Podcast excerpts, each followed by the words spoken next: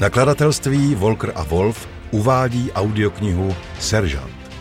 Napsal Miroslav Žamboch, čte Zdeněk Velen, režie Radek Wolf. Odplivl jsem si, ale nepříjemné příchuti hlíny a ostrých zrníček jemného písku na jazyku jsem se stejně nezbavil. Napadlo mě, že něco takového určitě cítili všichni vojáci, kteří se kdy krčili v zákopech. Posunul jsem si helmu víc do čela a vyhlédl z okopu. Louka s vysokou trávou a občasnými tmavšími ostrůvky vrb a olší. Okus níž hranice hustého smíšeného lesa. Středem mělkého údolíčka tekl potok. Všechno vypadalo v lehké mlze neskutečně a bůh ví proč nebezpečně. Opět jsem se schoval do zákopu. Kvůli čemu tady, v neobývané zemi nikoho, vyhloubil někdo obraný okop? Muselo to být pěkně dávno, protože pažení ze silných dubových kulatin se začínalo hroutit a vchody do podzimních úkrytů byly zasypané. Padesát, sedmdesát let, možná víc. Švindluješ! Za to ti zpřelámu všechny prsty! Kampány prohrál další partii pokru a jako vždy se hlasitě rozčiloval. Jenomže tentokrát se na vyhrávajícího Gasupuréze dívali nevraživě i ostatní. Zřejmě šlo o víc zlata než obvykle. Obvinit obrovského muže bez zjevného důkazu se však na rozdíl od jeho přítele neodvážili. Vědělo se o něm, že ho k praporu převeleli kvůli vraždě ženy a dvou mužů. Zabili je všechny holýma rukama. Ta žena byla jeho manželka a chodila si přivydělávat do bordelu. Její zákazníci byli prostě ve špatnou dobu na špatném místě. To se stává. Keci, se podívejte! Dal jsem to právě kampánimu, abyste si nemohli vyskakovat. Ohradil se poměrně klidně Gasupurés.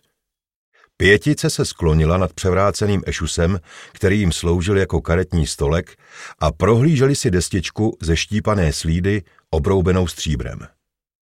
Přesunul jsem se blíž, abych také viděl. Na dně okopu byla voda a bláto. A v botách, jejíž voduvzdornost obchodník vychvaloval až do nebe, jsem měl mokro. K čertu s ním. Na slídové destičce teď probíhal zrychlený záznam celé partie. Obraz byl černobílý a silně zmenšený. Přesto se dalo zřetelně rozeznat, co kdo z hráčů dělal.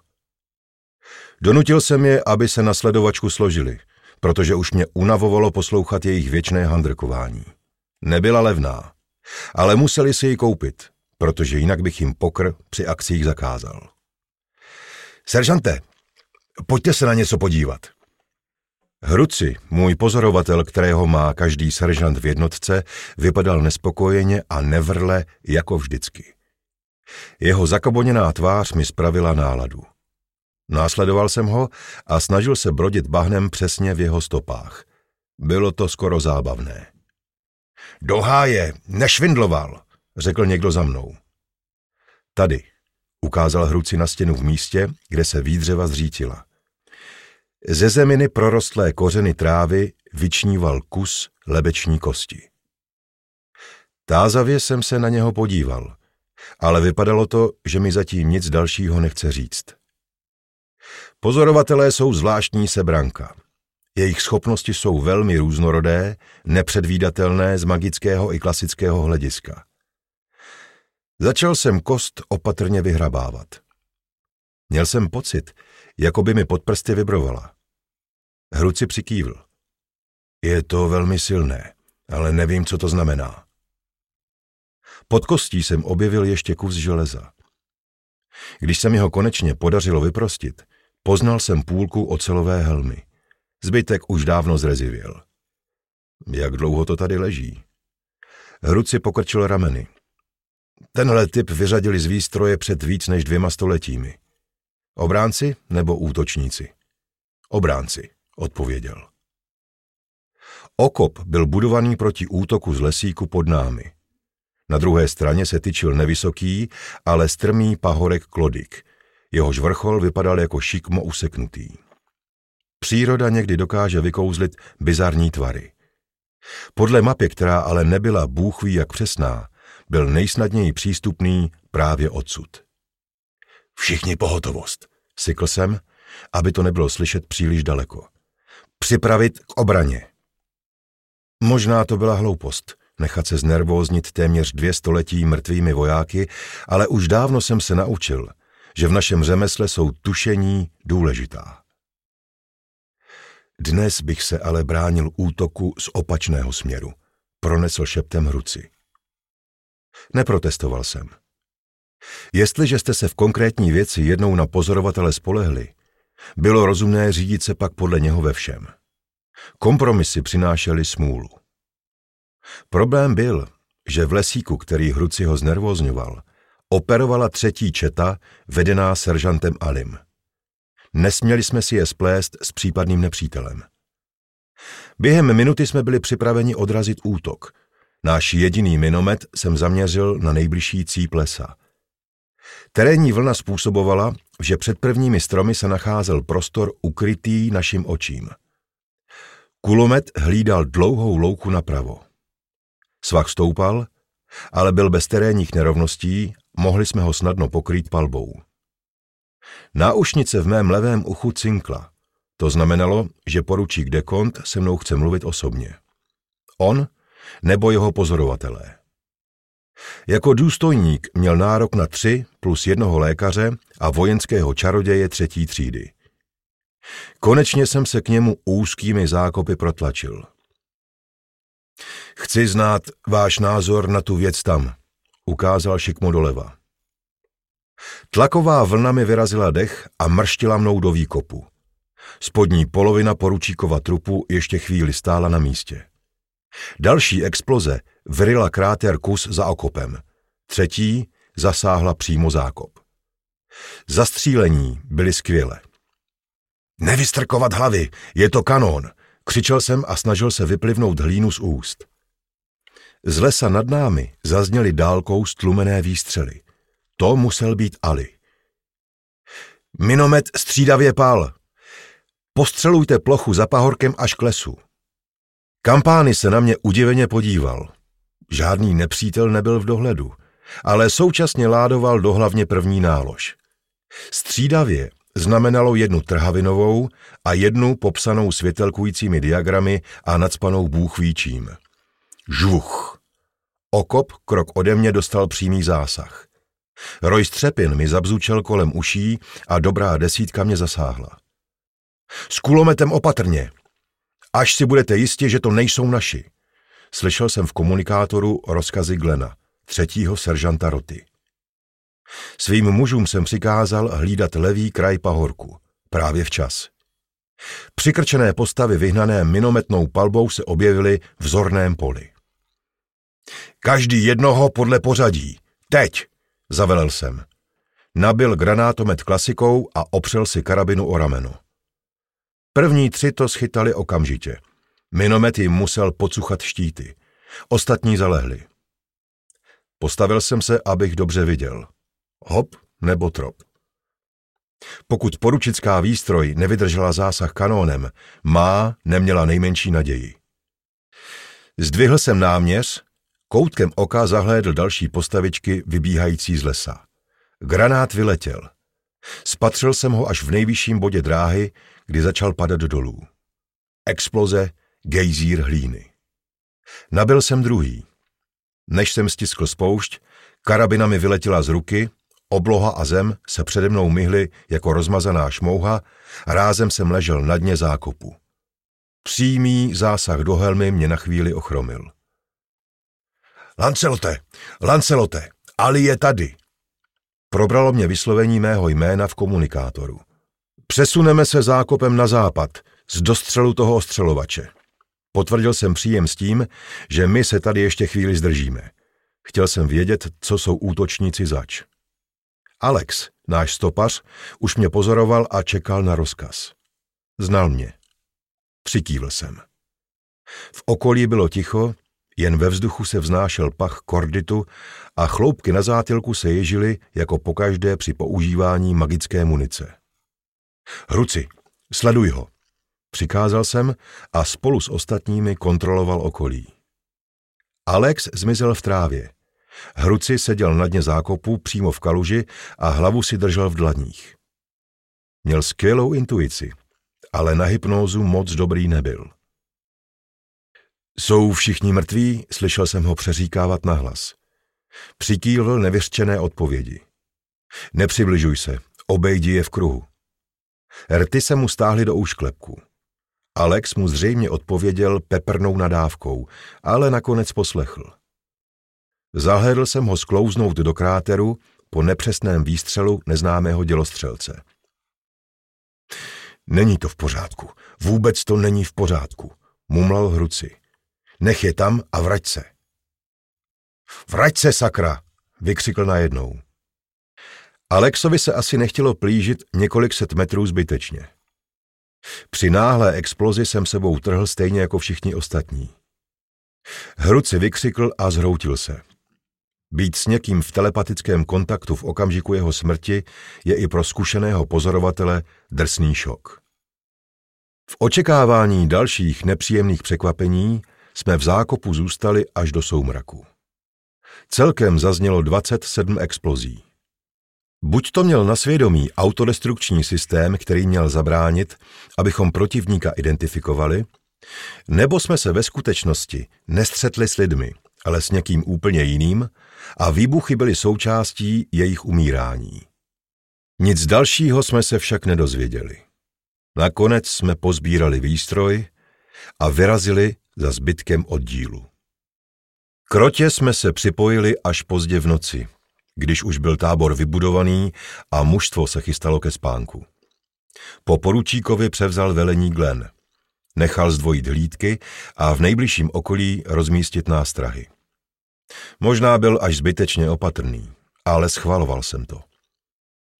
Většinou jsme přežívali právě kvůli přemrštěné opatrnosti a obezřetnosti.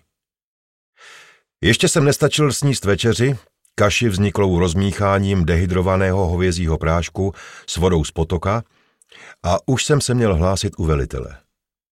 Zkušený voják nikdy neví, kdy bude čas na další jídlo. Vzal jsem si proto misku sebou. Velitelský stan tvořila plachta napnutá mezi třemi stromy, místo židlí někdo připravil smrkové větve, na které se dalo sednout bez toho, že by si člověk okamžitě smáčel kalhoty. Seržanti Glen a Ali, čaroděj Phil a všichni pozorovatelé už čekali jen na mě.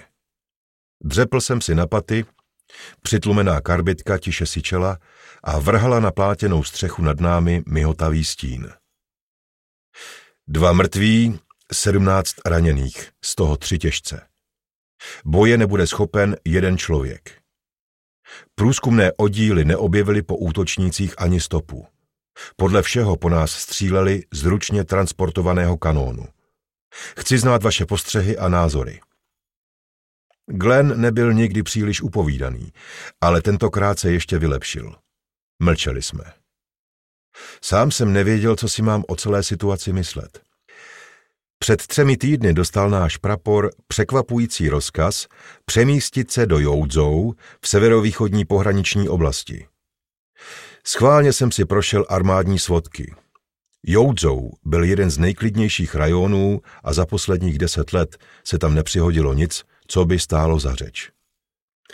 O rozkazech se ale nikdy nediskutuje, proto se sedm set vojáků okamžitého nasazení určených k boji s vnějším nepřítelem přesunulo sem do opuštěné země lesů, luk a močálů.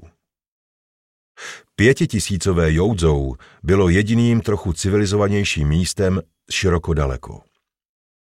Civilizovaným bylo možná trochu silné slovo, protože sem nevedla ani železnice. Permanentně podmáčená půda by koleje stejně neunesla. Už dva týdny jsme propátrávali pohraniční území a neobjevili po případných vetřelcích žádnou stopu. Až dnes. Okop v údolí byl kdysi součástí obranné linie, která měla chránit pahorek Klodik. Stáří odhaduji, Hruci se na chvíli odmlčel, na sto padesát až dvě stě let. Útočníci byli lidé, alespoň podle stop, řekl Ali. Obutí do obyčejných armádních bot vzor šedesát dva. Našli jsme místo, ze kterého nás ostřelovali. Podle všeho šlo o ručně přenosné dělo. Tohle ukazuje spíš na vnitřního nepřítele, poznamenal Phil. Byl u jednotky ještě déle než já a třeba, že jsme spolu spolupracovali jen zřídka kdy, považoval jsem ho skoro za přítele.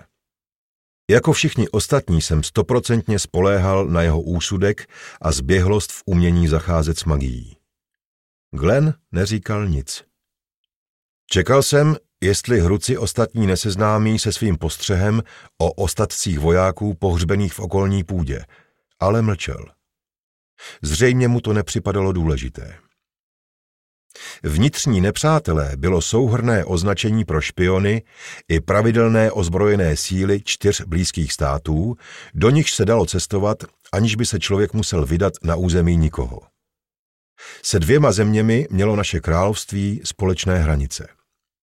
Všichni vnější nepřátelé pocházeli z území nikoho nebo také z takzvaných divokých plání.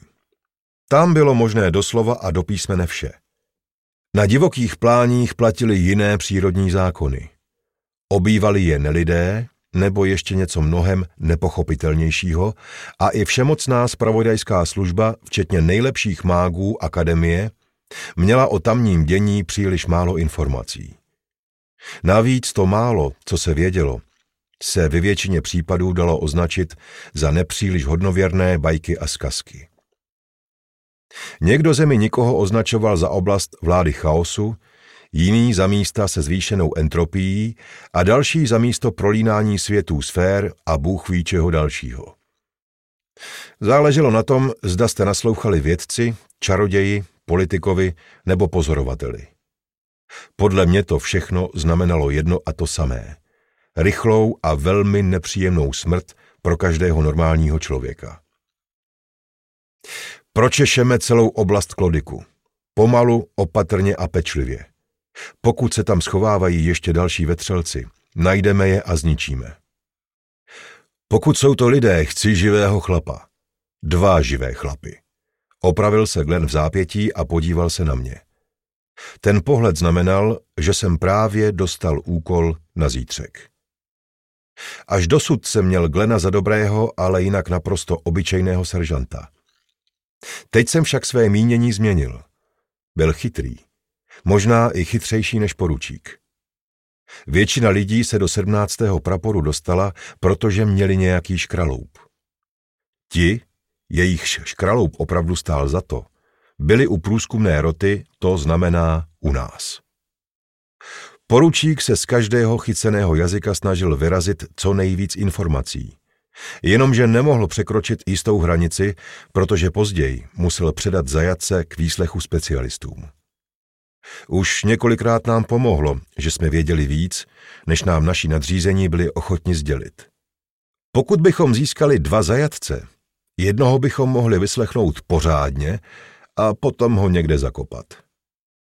Nikdo další neměl jiné potřeby. Glen nás proto propustil a šli jsme spát. Ráno jsem se nechal vzbudit o hodinu dřív a studoval mapu. Hranice s územím nikoho přecházela právě přes Klodik. Navíc se mi zdálo, že mapa příliš nesouhlasí se skutečností. To bylo nezvyklé, protože vojenským speciálkám se obvykle věnovala značná pozornost. Představa, že bych se měl vydat za hraniční čáru, mě znervózňovala. Venku jsem ještě nikdy nebyl. A to jsem u jednotky sloužil přes osm let. Chvíli jsem váhal, ale nakonec jsem se rozhodl zajít za Philem. Nespal, soustředěně se probíral nějakými papíry a tvářil se nevrle. Můžeš jít klidně i za hranici. S velkou pravděpodobností se nic nestane, řekl dřív, než jsem se stačil na cokoliv zeptat. Mám strašně rád, když jsem pro někoho průhledný jako sklo.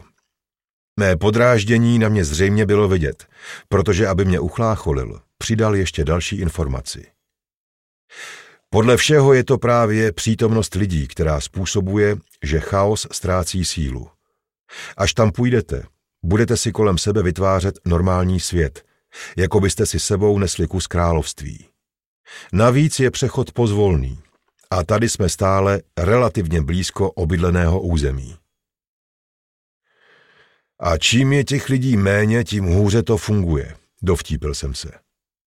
S pobaveným úsměvem přikývl. Neměl jsem strach, že by se mý muži změnili třeba v žáby. Tak naivní jsem opravdu nebyl. Nechtěl jsem však, aby je posedla nějaká paranoja a oni se postříleli navzájem. Podobná věc se už párkrát stala. Kývl jsem Philovi na pozdrav a vrátil se ke spacáku, abych se zbalil a připravil na všeobecný budíček. Seržant musí být vždy o krok před mužstvem. Někdy to dá opravdu fušku.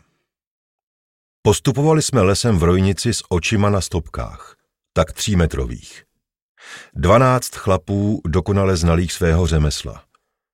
Nepotřebovali jsme na sebe mluvit. Každý věděl, co má dělat a kde má právě být. Na pohled to byl obyčejný les z bříz, borovic a modřínů, ale Hruci se neustále mračil a jeho nervozita se přenášela na ostatní, mě nevyjímaje. Souvislá clona mraků nepropouštěla žádný sluneční svit a pod příkrovem korun panovalo přítmí. Ve vzduchu se vznášela vlhkost. Vysoká mokrá tráva řezela do rukou a brzy nás všechny zmáčela od hlavy až k patě. Gasupurés najednou sykl, zastavil se a prohlížel si něco pod nohama. Objevili jsme zbytky dlážděné silnice. Les tady musel růst dobře stovky let. Ještě opatrněji jsme prozkoumali nejbližší okolí a zjistili jsme, že mnohé terénní nerovnosti byly kdysi dávno zděnými budovami. Oficiálně popíraný a pronásledovaný názor, že království se stále zmenšuje, byl zřejmě pravdivý. Tichem promáčeného lesa se rozlehlo suché zakašlání. Okamžitě jsme se ztratili v trávě a po nezbytné pauze postupovali dál plížením.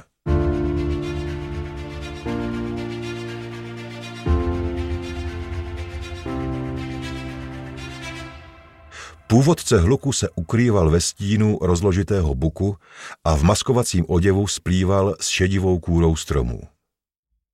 Odložil jsem samopal i meče a nechal si pouze nůž. Oblezl jsem strážného v bezpečné vzdálenosti. Ve vysoké trávě mi často mizel z dohledu. Obával jsem se, abych nestratil směr. Nakonec se mi podařilo dostat se mu dozad. Se zatajeným dechem jsem se postavil, levou rukou mu sáhl do obličeje, zvrátil hlavu a přiložil ostří nože na hrdlo. Nehýbej se, šeptl jsem mu do ucha.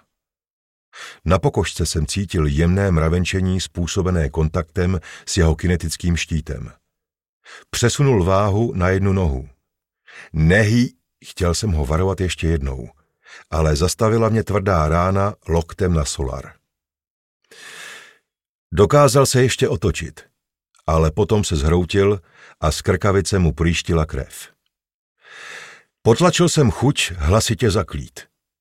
Protože mě teď všichni muži viděli, naznačil jsem posunkem, ať změní směr postupu o devadesát stupňů doprava. Muž stál čelem k nám. Odhadoval jsem, že hlídal prostor za sebou. Chtěl jsem postupovat po linii hlídek a zkusit štěstí ještě jednou. Slyším zaklínání. Zaklínání obětování. Ozval se mi přímým telepatickým kontaktem v hlavě Hruci. Je to někde blízko. Tentokrát jsem doopravdy zaklel, i když jen polohlasem.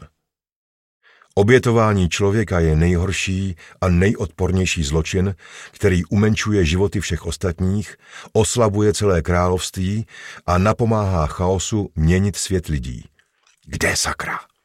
Někde před námi, seržante, odpověděl Hruci a v tranzu pokračoval deklamováním syrových slov, jejichž pouhý zvuk mi naháněl hrůzu. Mé zbraně, sykl jsem. Okamžitě jsem měl meče v pochvách a bez dalšího čekání jsem se rozběhl vpřed, přihrbený s opakovací karabinou v jedné a zakrváceným nožem v druhé ruce. Nevěděl jsem, jestli mě ostatní následují. Posedla mě jediná myšlenka – zastavit tu příšernost. Spoza keře se náhle vynořil ramenatý chlap s brýlemi. V ruce držel samopal. Vrhl jsem se vpřed, záchvěv mravenčení při kontaktu dvou štítů, nůž mezi jeho žebry.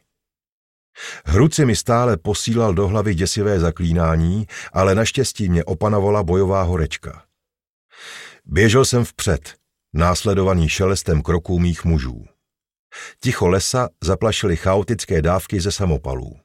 Občas někdo polekaně vykřikl nebo zachroptěl. Krátkou dávkou jsem pokropil nezřetelný stín nalevo, skrývající se za dvojicí nízkých smrčků. Najednou mi půda uhnula pod nohama a zády jsem dopadl na kamenný katafalk. Z nebe sjelo ostří a zasáhlo mě do ramene. Někdo pode mnou zanaříkal. Oproti obloze se rýsovaly siluety dvanácti lidí s obličeji krytými kápěmi. Člověk u mé hlavy se chystal k dalšímu bodnutí. Sekl jsem po něm nožem a současně začal střílet. Rachot výstřelů se odrážel od kamenných stěn. Siluety se hroutily, první z mých vojáků se skakovali dolů. Skulil jsem se z katafalku, koutkem oka zaregistroval plačící dívčí obličej. Přestože jsem spadl přímo na ní, vypadala v pořádku. Ocitl jsem se v jakési nezastřešené místnosti, zahloubené do země. Možná sklep domu, který už dávno nestál. Zůstaňte nahoře! Zařval jsem, abychom se všichni neocitli v pasti. Někdo mě střelil dozad. Velkorážný náboj mi vyrazil dech. Muž v kápi se protáhl kolem mě a zmizel v černém otvoru v protější stěně. Byl to ten, kterého jsem škrábl nožem do ruky. Rubínové krystalky na koženém řemenu kolem mého levého předloktí ztratily barvu. Kinetický štít byl vyčerpán. Z vchodu do podzemí se vynořil neznámý ozbrojenec, za ním se tlačili další. Už se vzpamatovali. Odhodil jsem karabinu, tasil meč a než stačil vystřelit, usekl jsem mu ruku, v níž držel zbraň. Někdo z našich hodil granát přímo do díry. V zápětí ho následovali další dva. Praštil jsem sebou na zem. Stísněný prostor na pár chvil opanovaly ošklivě ječící střepiny. Než exploze dozněla, podařilo se mi z amputované ruky sundat kožený chránič rubíny. Díky bohu, že zvyky vojáků jsou tak podobné. Opatrně jsem se postavil.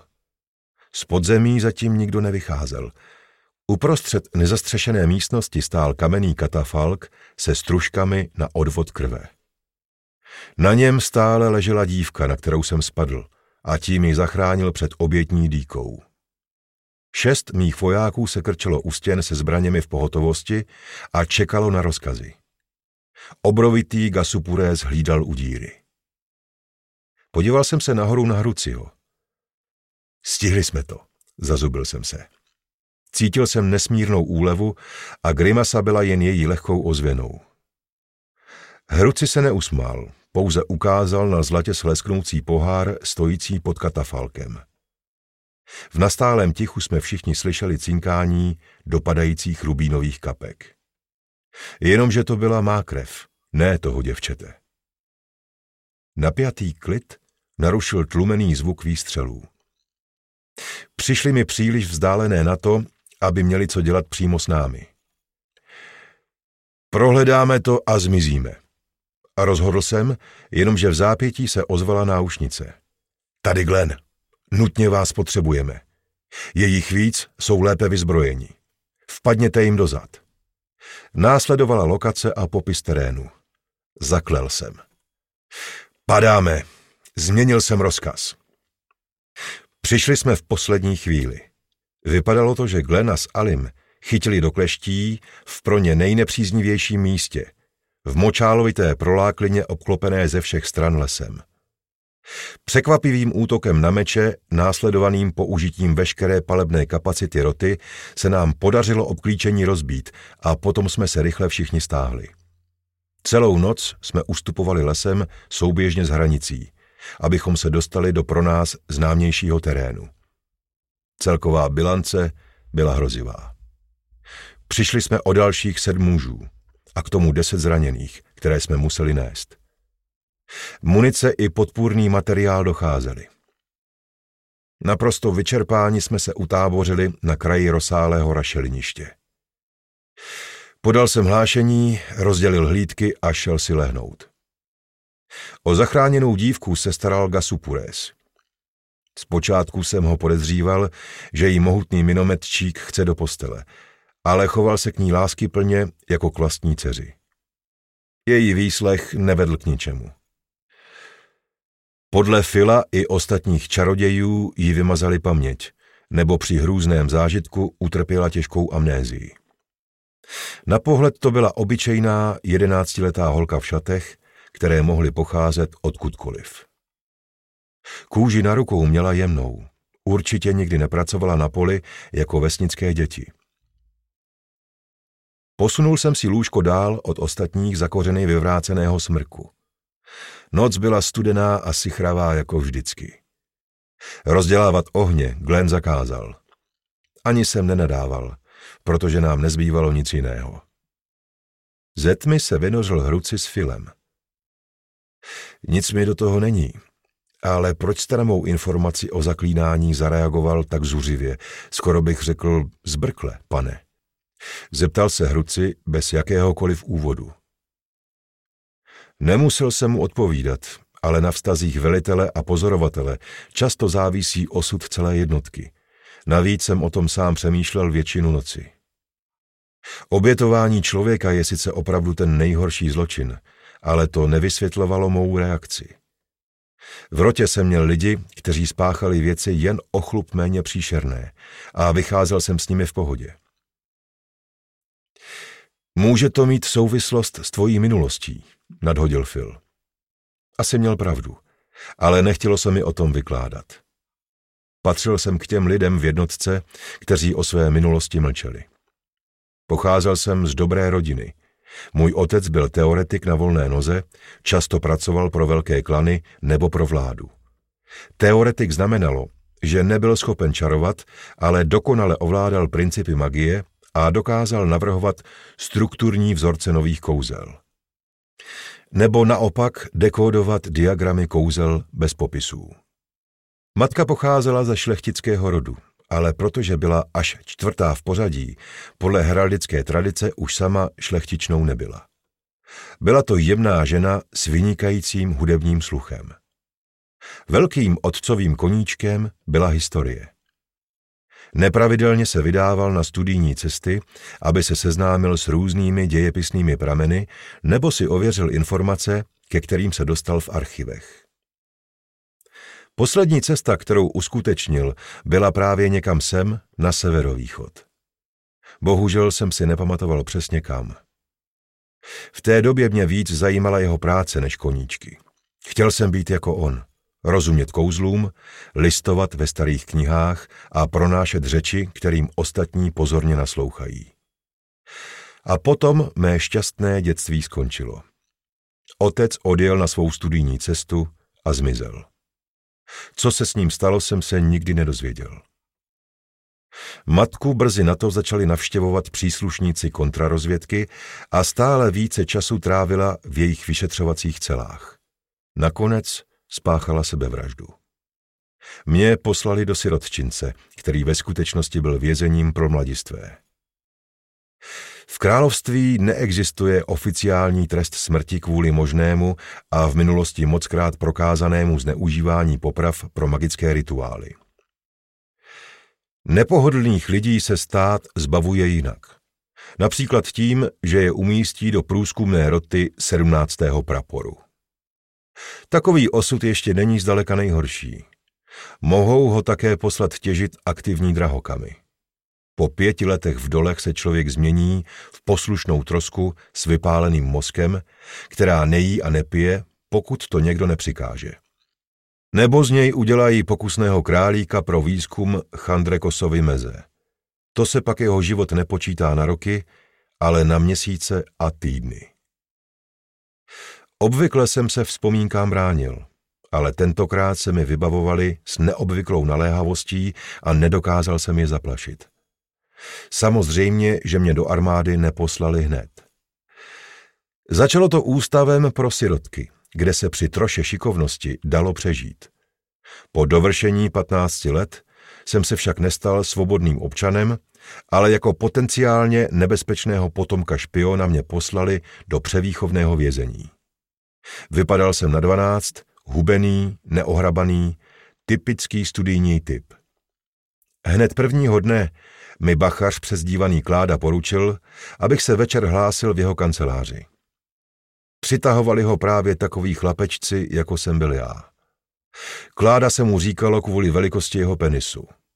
Stál jsem před ním tehdy v pozoru a příšerně se bál. Strachy jsem se počůral. A pak to ve mně prasklo. Rozbil jsem mu hlavu mosazným stolním svícnem.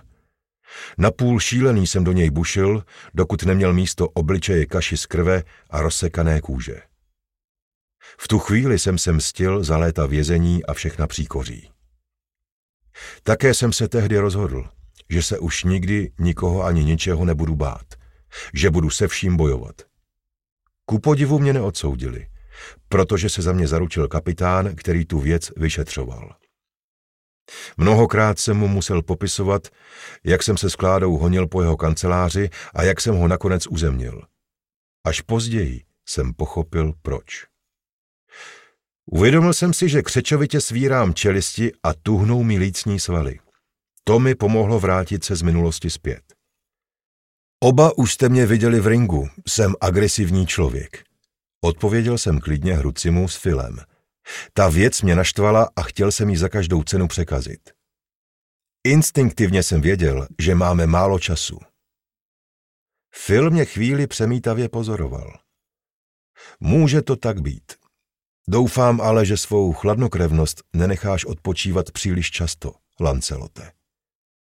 Nám všem by se to nemuselo vyplatit, řekl nakonec a kývl mi na pozdrav. Oba dva odešli společně a já mohl konečně spát. Do Joudzou jsme dorazili za dva dny bez dalších problémů. Buď nás nepronásledovali, nebo jsme na ně byli příliš rychlí, nebo to zařídil Phil, který celé dva dny na něčem neustále pracoval. Náš prapor se v Joudzou usídlil v jediné místní škole a přilehlých budovách. Místní děti měly proto neplánované prázdniny. Jako seržant jsem měl nárok na vlastní kutloch. Původně to vlastně byl kabinet historie. Společnost mi v něm dělali jen stovky knih v policích a kromě malého stolu, židle a postele se do něho nic dalšího nevešlo. Umyl jsem se, převlékl a právě jsem se chystal do jídelny na opožděnou večeři pro naši rotu, když jsem dostal rozkaz hlásit se u velitele praporu kapitána Kasoviče. Nehodilo se mi to. Ve městě byl jen jeden nevěstinec a kdo se opozdil, měl většinou smůlu. V kapitánově pracovně kromě Glena a kapitána samotného seděli ještě dva další muži. Nebyli oblečeni v uniformách, ale jejich oděv z velmi kvalitní látky se střídmým střihem prozrazoval příslušnost k armádě. Seržant Lancelot, pane, ohlásil jsem se. Kdy jste se poprvé dostali do kontaktu s nepřítelem? Vybavil na mě jeden z dvojice. Netušil jsem, co jsou ti dva zač, ale bylo mi jasné, že přinášejí problémy.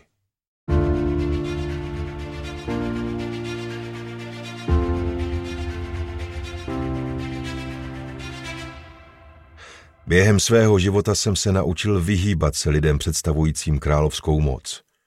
Čím vyšší šarže, čím vyšší úředník, tím to pro mě bylo horší, protože jsem si sebou nesl Kainovo znamení skutku způsobeného mým otcem. Můj dobrodinec kapitán, který mě zprostil obvinění z vraždy, mě mnohokrát upozorňoval, že se nemám vyptávat. Plukovník McGregor a major Michael Power přijeli přímo z hlavního města. Patří ke skupině pro vyšetřování vnitřních záležitostí. Je v našem zájmu s nimi maximálně spolupracovat, vysvětlil kapitán a tvářil se neutrálně. Nechápal jsem, jak se v Joudzou mohli objevit tak rychle. Phil nebo některý z pozorovatelů sice určitě kapitána o událostech na hranici informoval okamžitě a on zprávy postoupil dál, ale i tak byly dva dny na cestu z hlavního města málo. Ledaže by si plukovník s majorem nechali vypravit vojenský speciální vlak až do nejbližší železniční stanice. O chvíli později jsem znal i důvod jejich návštěvy. Byl velmi prozaický a vysvětloval rychlost, s jakou se zde objevili. Neměl totiž nic společného s ozbrojenými bojůvkami. Náš prapor neměl být dislokován v Joudzou v severovýchodní pohraniční oblasti, ale v Joudzou v severozápadní oblasti. Někde se stala chyba. Velmi zdvořile jsem jim odpověděl na všechny otázky a po hodině byl propuštěn. Na bordel už bylo pozdě. Po večeři jsem se vrátil do kabinetu a šel spát. Ráno, jako všichni ostatní, kteří se vrátili z akce, jsem měl volno. Dozvěděl jsem se, že vyšetřovatele doprovázela suita asi dvaceti lidí, polovina úředníků a polovina vojáků. Naštěstí přinesli noviny. Kardulský raník. Byly sice už tři dny staré, ale stále o týden čerstvější než cokoliv jiného v téhle díře. Po obědě na mě konečně přišla řada. Zavřel jsem se v kabinetě a četl si. Nic zvláštního se nedělo. Obvyklé vzájemné osočování úředníků, jednotlivých ministerstev, úspěšný zátah na pašeráky aktivních krystalů z našeho království do Grudie, sousedního guvernátu, několik obecně pozitivně laděných článků o královně. Jako obvykle se do žádných malých věcí nemíchala. Starala se hlavně o vztahy s našimi sousedy a udržování cest s velkým C, jediných skoro bezpečných průchodů umožňujících spojení s dalšími státy. Cesty vedly právě přes divoké pláně a tvořily jakási vlákna pavučiny, spojující ostrůvky civilizace utopené v divokém světě nikoho. Královna byla velmi schopná, vynikající čaroděj, politik i stratég. Jenomže se zdálo, že v poslední době i přes její nepopiratelné přednosti ztrácíme spojení s ostatními zeměmi. Malá zprávička na zadní straně informovala, že jihovýchodní cesta umožňující kontakt s horskými klanovými státy byla dočasně přerušena. Vždy psali dočasně, ale nepamatoval jsem si, že bych četl článek o znovu otevření. Pokud jsem se nepletl, zbývaly poslední dvě cesty, kterými se dalo odjet pryč. Bez nich by se království spolu s našimi čtyřmi sousedy opravdu změnilo v izolovaný ostrov, obývaný zhruba pěti miliony lidí. Předal jsem noviny dalšímu zájemci v pořadí a šel se podívat mezi lidi. Jedna věc byly články v novinách a druhá ústně kolující informace. Kampáriho s ostatními jsem našel ve vstupním sále budovy. Přenesli sem několik lavic a židlí a snažili se v pokoru obehrát trojici vojáků, která přijela s vyšetřovateli. Zatím se jim příliš nedařilo. Štěstí se přiklánělo střídavě na jednu i na druhou stranu. Venku pršelo, ale někdo pořádně rozfajroval kamna, takže i tady bylo docela teplo a útulně. Jsem slyšel, že jste měl šťastnou mušku, prohodil jeden z čumilů a podíval se zvědavě na mě. Prej jste je vyhmát za kopcem jako na střelnici. Narážel zřejmě na ostřelování z minometu, které nám všem ušetřilo spoustu problémů. Jo, odpověděl jsem. Pozorovateli se něco nezdálo. Člověk pak musí být opatrný. Za to by vás mohla královna vyznamenat. Zachránil jste pár lidem krk. Musel jsem se přemáhat, abych se nesmál. Vojáci tvrdošíně věřili staré povídačce, že nejvyšší vyznamenání, které královna uděluje, je noc strávená s ní samotnou. Možná před tisíci lety, kdy státy teprve vznikaly a jádro armády tvořilo patnáct obrněných jezdců na koních. Poslední věc, po které jsem toužil, bylo setkání s královnou. Možná. Odtušil jsem a dál to nekomentoval. Poznámka vyvolala celou řadu historek o tom, co kdo kdy slyšel nebo zažil na podobné téma. Buď všichni lhali, nebo se něco podobného opravdu stávalo. Nebo královnu dablovalo množství dvojnic. Někdo přinesl láhev třešňové pálenky, potom se objevila druhá. Zaskočil jsem k sobě a vytáhl z vlastních zásob třetí. Venku se pomalu stmívalo a pršet samozřejmě nepřestávalo.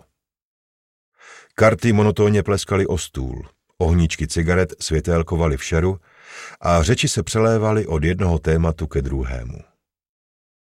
Byl to jeden z těch večerů, na které se později v akci, v mokrých zákopech, s krvácejícími a umírajícími kamarády po boku dlouho vzpomíná. Nejlepší večer, jaký můžete v armádě zažít. Dozvěděl jsem se, že v severozápadním Joudzou došlo k nepokojům.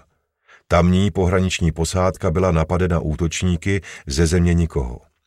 Použili pár kouzel, zmasakrovali vesnici a zase se stáhli. Prý to nebyli tak docela lidé. Na obličeji měli nějaké masky, jako by nemohli dýchat náš vzduch. Venku bylo možné všechno. Tahle informace úplně vysvětlovala přítomnost vyšetřovatelů. Opustil jsem pokrovou partii, která se pomalu zvrhávala v pitku, a šel k sobě. Ne, že bych se nenapil, ale od jisté úrovně hladiny alkoholu v krvi není přítomnost nadřízeného, i když je to jen seržant, žádoucí. Měl jsem chuť na dalšího panáka a ještě víc jsem toužil po teple. Studenou sichravost uplynulých dní strávených venku jsem stále cítil v kostech. Otevřel jsem dveře a překvapeně zůstal stát. Na stole přisunutém ke knihovně stála neznámá žena a snažila se dosáhnout na nejsvrchnější polici. Jak se natahovala, stavěla se na špičky a látka světle modré blůzy se jí pnula přes ňadra. Dlouhé vlasy, jejichž barvu jsem nebyl schopen v přítmí určit, měla stočené do přísného drdolu. Linii hrdla i lícních kostí však měla jemnou, typicky ženskou. Lákající k políbení vystěhovalo dojem nejpřesněji. Na stole stála naboso, boty nechala na podlaze.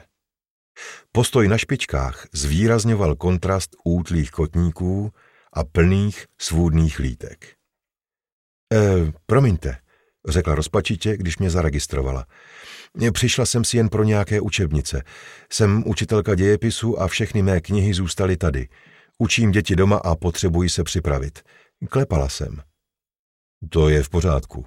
Zarazil se mi a opřel se o zárubeň dveří. Vezměte si, co potřebujete. Chvíli váhala a potom, jako by si uvědomila absurdnost situace, pokračovala v prohledávání police. Po celou dobu jsem si ji prohlížel a nakonec jsem téměř litoval, že už s výběrem skončila.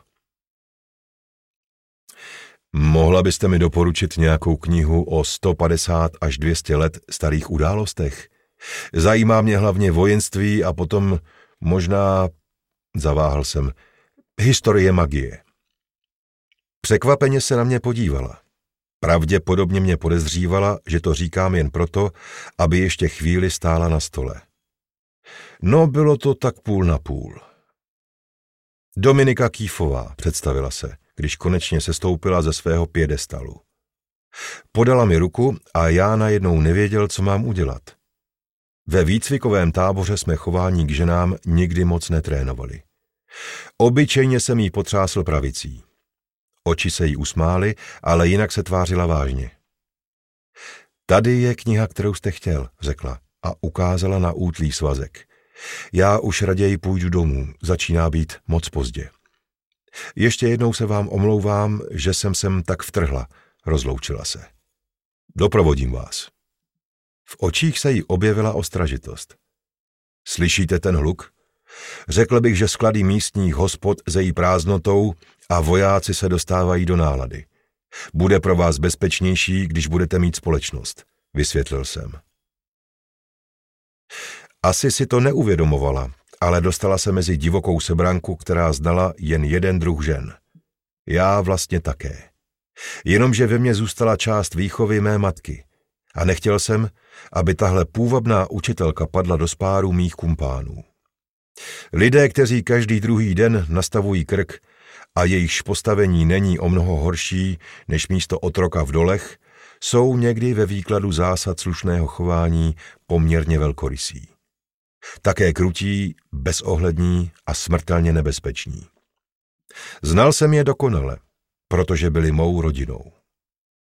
Navíc doprovodit ji domů mohlo být příjemné. Aha, jeden muž je lepší než mnoho a ten jeden může odradit ty druhé, pochopila okamžitě. Bez dalšího váhání si obula těžká bagančata pod kolena a oblékla dlouhý pršiplášť s kapucí. Knížky zabalila do voskovaného papíru a vložila do koženého vaku s popruhem přes rameno. Naše provizorní kasárna jsme opustili zadním vchodem, stejným, kterým se dostala dovnitř. Stále pršelo. Světlo lucerny, kterou jsem vzal sebou, se odráželo v četných kalužích. Jinak byl svět černý. Joudzou mělo daleko do velkého města s dlážděnými cestami a nočními pochůzkáři bdícími nad pořádkem. Po uliční osvětlení zde bylo jen ve dvou centrálních čtvrtích. Bydlela daleko, skoro na kraji města. Z toho jsem usoudil, že ani tady není učitelství příliš lukrativní zaměstnání. Během cesty jsme téměř nehovořili. Když se se mnou loučila u domu, přelétla mě zkoumavým pohledem, jako by se snažila odhadnout, co jsem zač. Dveře bouchly, klíč zarachotil, za okamžik se za zamřížovanými okny rozsvítilo.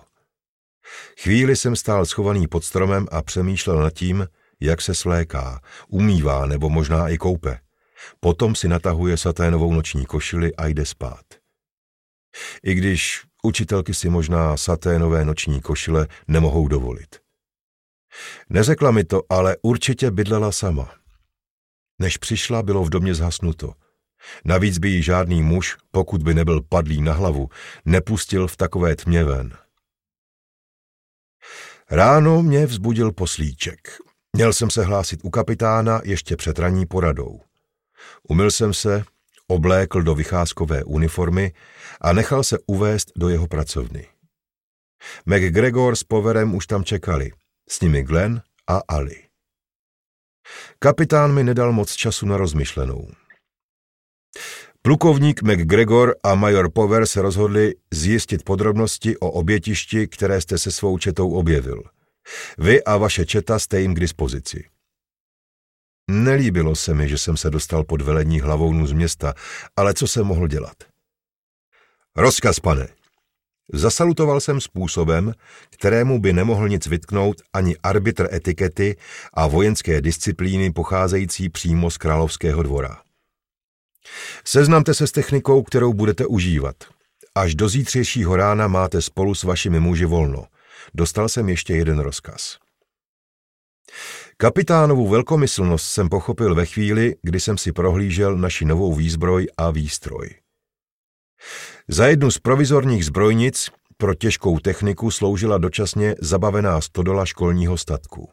Uvnitř, vedle obrovské stavby z beden plných munice, stálo pět vozů.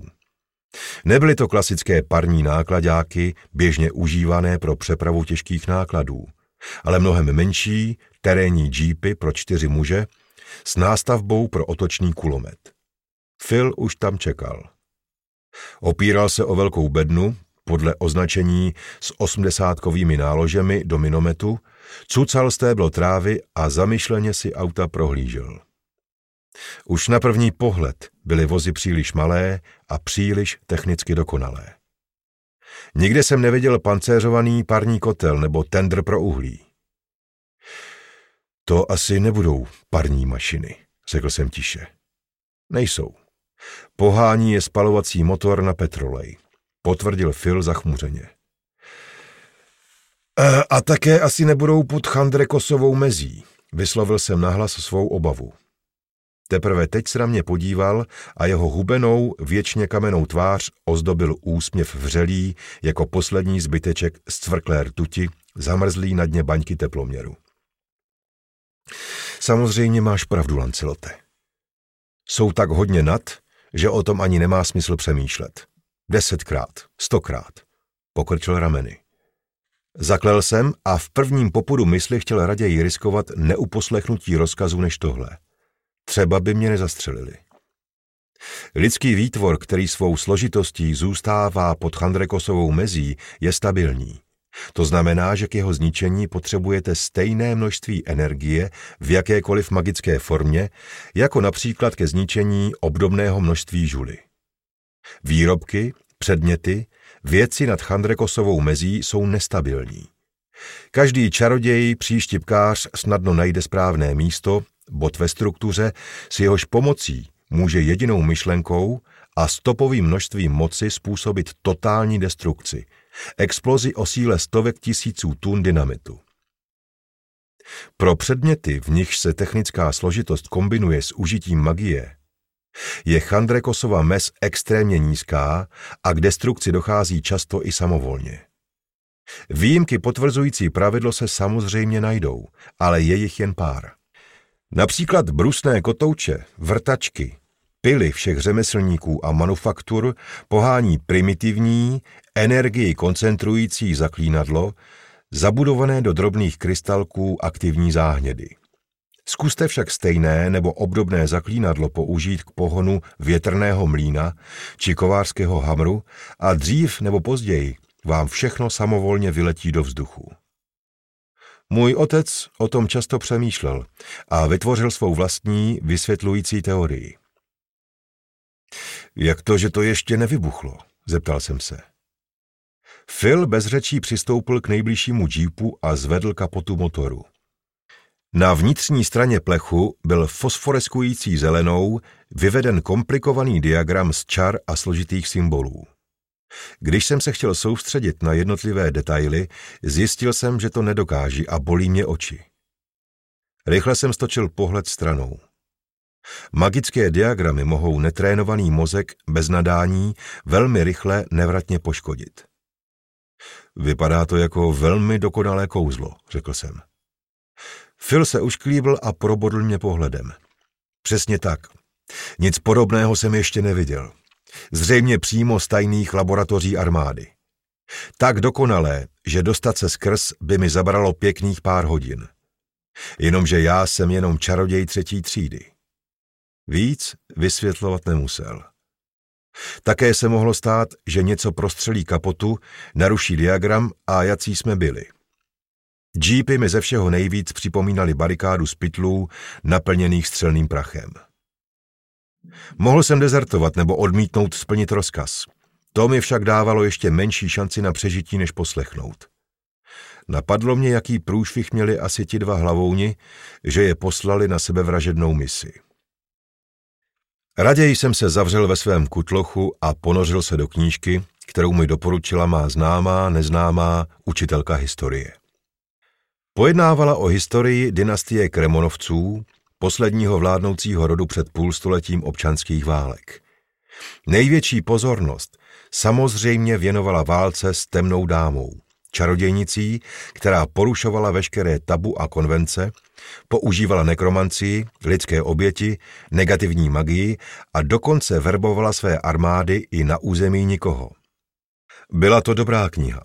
Jenomže během let jsem si číst odvykl a mezi řádky mi neustále prosvítal obličej Dominiky Kýfové a dokonalá linie jejich kotníků. Rozhodl jsem se, že pokud k tomu budu mít příležitost, požádám ji o schůzku. Možná bychom mohli zajít na večeři. V Joudzou existoval jeden opravdu slušný podnik, kde bych za svůj měsíční žolt pořídil střídmou večeři, ale k čemu jsou ztracenci jako já peníze? Zbývalo mi jen přežít nadcházející akci a mohl jsem se těšit na rande. Samozřejmě jen pokud dáma pozvání přijme. Ráno s přibývajícím rozbřeskem jsme nasedli do našich pohyblivých rakví a vyjeli. Petrolejové reflektory se srdnatě zakusovaly do mlhy, ale místo, aby z ní vylovili cestu a obrysy krajiny, zobrazovali pouze pitoreskní šedé a bílé přízraky, rychle se měnící v proudech nestálého větru. Šoférům to ku podivu nevadilo. Asi byli také produktem armádního výzkumu. Seděl jsem v prvním voze na sedadle spolujezdce, jednou rukou svíral karabinu a druhou se pevně držel za madlo, abych při některém z častých zhoupnutí nedobrovolně nevystoupil. Vibrace motorů spalujících ve zběsilém tempu petrolej pronikaly až do morku kostí, ale jinak nebylo slyšet nic. Řítili jsme se ránem jako přízraky. Zvuk tlumily obsidiánové lapače umístěné do dřeva palubní desky. S časem se rozpálily a mírně světelkovaly. Na oddíl sestavený z pouhých dvaceti lidí jsme disponovali opravdu slušnou palebnou silou. Dva těžké kulomety, dva minomety, všichni muži vybavení opakovacími zbraněmi. Až ráno jsem se od zbrojíře dozvěděl, že i naše příruční výbavička byla výrazně vylepšena.